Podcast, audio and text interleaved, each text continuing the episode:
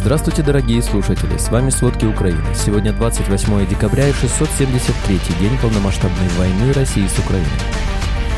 Российские войска продвинулись на запад от Вербового в Запорожской области и снова захватили позиции, которые украинские войска отвоевали там во время контрнаступления летом 23 года.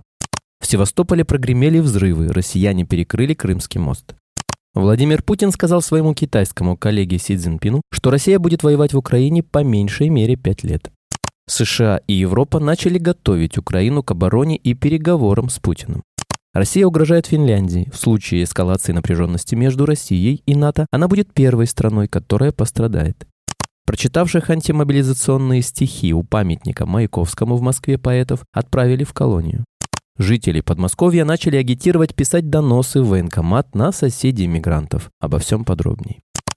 Война в Украине позволила крупнейшим производителям оружия в мире увеличить портфель заказов до рекордного уровня. Совокупный объем заказов 15 оборонных концернов на конец 2022 года составил 777,6 миллиардов против 701,2 миллиардов в 2020 году, а за первые 6 месяцев 2023 года он увеличился до 764 миллиардов, подсчитала Financial Times. Таким образом, почти за два года войны общий портфель заказов крупнейших оборонных компаний вырос более чем на 10%. В России угрожают, что в случае эскалации напряженности между Россией и НАТО первой страной, которая пострадает, будет Финляндия. Постоянный представитель России при международных организациях в Вене Михаил Ульянов заявил, что Финляндия, которая десятилетиями сохраняла нейтралитет, после вступления в НАТО стала вражеским игроком. В этом месяце Россия предостерегла Финляндию из-за нового оборонного соглашения, которое предоставляет США широкий доступ к финской границе с Россией. Также сообщалось, что Россия вскоре развернет свои новые гаубицы в Северном военном округе округе, который граничит с Финляндией и Норвегией. В декабре Россми сообщали, что эти гаубицы уже начали использовать в войне против Украины.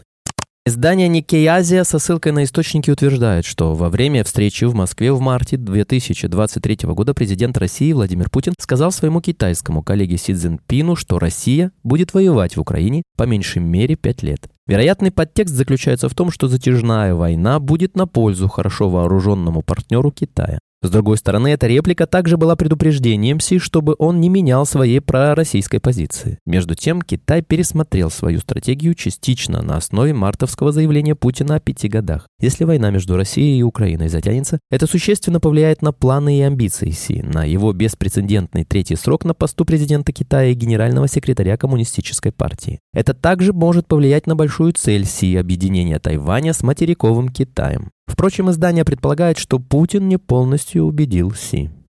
Главнокомандующий вооруженными силами Украины ВСУ Валерий Залужный назвал своей главной ошибкой в войне с Россией недооценку тех жертв, на которые может пойти Москва. Я считал, что такое количество потерь, как мы нанесли, остановит любого, но не Российскую Федерацию, сказал Залужный на пресс-конференции 26 декабря. В свою очередь для ВСУ приоритетом остается эффективность действий, которая позволяет сохранить жизни военнослужащих, ответил главком. США и Евросоюз меняют стратегию по Украине и вместо полной победы над Россией предлагают сфокусироваться на обороне и подготовке к переговорам, сообщает политика со ссылкой на источники среди американских и европейских чиновников. По их словам, переход к стратегической обороне должен помочь Украине в будущих переговорах с Владимиром Путиным, которые с большой вероятностью будут означать отказ от части украинской территории в пользу России. Публичная позиция Запада не менялась и по-прежнему заключается в том, чтобы Украина смогла полностью изгнать российскую армию. Но в кулуарных дискуссиях США, ЕС и представители Киева обсуждают передислокацию сил из зоны провалившегося контрнаступления на восток, где атакует Россия, говорят источники политика. При этом всем США предоставят Украине оружие и технику на сумму в 250 миллионов долларов в рамках последнего пакета военной помощи в 2023 году, заявил глава Госдепа Энтони Блинкен. Российские войска продвинулись на запад от Вербового в Запорожской области и снова захватили позиции, которые украинские войска отвоевали там во время контрнаступления летом 2023 года. Об этом сообщили в Институте изучения войны. Вероятно, это случилось после того, как украинские войска отошли на более выгодные для обороны позиции вблизи Работина на зиму. Захват украинскими войсками соседних позиций в августе 23 года был тактически важным, поскольку мог позволить украинским войскам начать операцию, минуя самые плотные российские минные поля и российские оборонительные сооружения. Но институт не считает, что возвращение этих позиций российскими войсками является особенно важным на данный момент. В Севастополе прогремели взрывы, россияне перекрыли Крымский мост. Об этом сообщает российское агентство РИА Новости и губернатор Севастополя Михаил Развожаев в Телеграм. По предварительной информации, уничтожен один беспилотник. Повреждений инфраструктуры якобы нет. Украинские заводы на конец года в пять раз увеличили выпуск отечественных бронетранспортеров по сравнению с весной 2023 года. Об этом рассказал министр стратегических отраслей промышленности Украины Александр Камышин. Кроме того, он впервые озвучил цифры, что государственные заводы в пять раз нарастили выпуск БТРов, а государственные и частные компании за 2023 год произвели в четыре раза больше бронированной техники, чем в 2022. Камышин также сообщил, что Украина с августа 2023 года серийно выпускает дальнобойный дрон «Камикадзе», который похож на «Шахет». Россияне вместе с семьями из глубинок приезжают во временно оккупированную Луганскую область проводить ремонтные работы. Подавляющее большинство мужчин, которых россияне мобилизовали на временно оккупированной территории Луганской области и отправили на фронт, или погибли, или вернулись с определенными недостатками. Таким образом, полноценно работать они не могут. Зато приезжают из глубинок России так называемые представители малых народностей и остаются там жить, потому что им лучше в полуразрушенных украинских городах, чем у себя в России. Это якуты, буряты и другие. В первые месяцы приезжали ремонтные бригады из Подмосковья, но были неоднократные случаи, когда военные хотели их мобилизовать и отправить на фронт. Информация быстро распространилась, поэтому туда уже не хотят приезжать москвичи.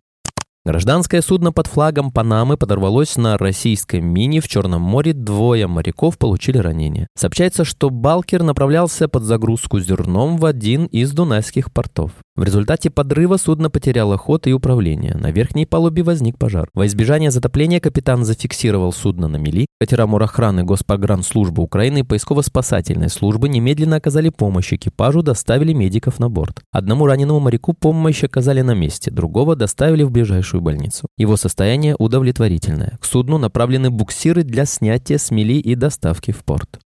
Лидер Северной Кореи Ким Чен Ин приказал своим военным производителям боеприпасов и ядерного оружия ускорить подготовку к войне, чтобы противостоять тому, что он назвал беспрецедентными конфронтационными шагами со стороны США. Об этом сообщает Reuters со ссылкой на государственные СМИ КНДР. Ким также заявил, что Пхеньян расширит стратегическое сотрудничество с антиимпериалистическими независимыми странами. Напомним, в декабре КНДР запустила межконтинентальную баллистическую ракету с дальностью полета, способной достичь любой точки Соединенных Штатов. В ноябре Пхеньян успешно вывел на орбиту военный спутник-шпион, предположительно с помощью России. Соединенные Штаты и ЕС осудили этот шаг.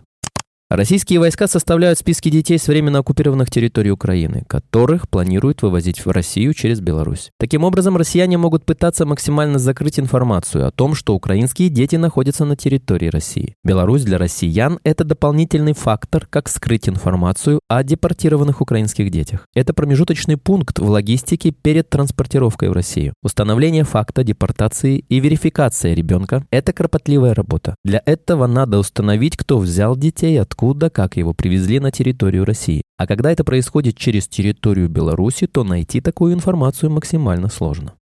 Тверской суд Москвы приговорил Егора Штавбе и Артема Камардина к пяти с половиной и семи годам лишения свободы соответственно. Их признали виновными в возбуждении ненависти или вражды, а также в призывах, направленных против безопасности государства, сообщает ТАСС. Поводом для возбуждения уголовного дела стало выступление с антимобилизационными стихами на Триумфальной площади в Москве во время маяковских чтений, которые прошли в сентябре прошлого года после объявления президентом России Владимиром Путиным мобилизации. По версии версии обвинения Камардин в стихах призвал не брать повестки из рук работников военкоматов, не подписывать документы о получении повесток и не ходить в военкоматы. Поэтов также обвинили в возбуждении ненависти, унижении и призывах к насилию в отношении добровольческих вооруженных формирований ЛНР и ДНР за фразу «Слава Киевской Руси, Новороссия, соси».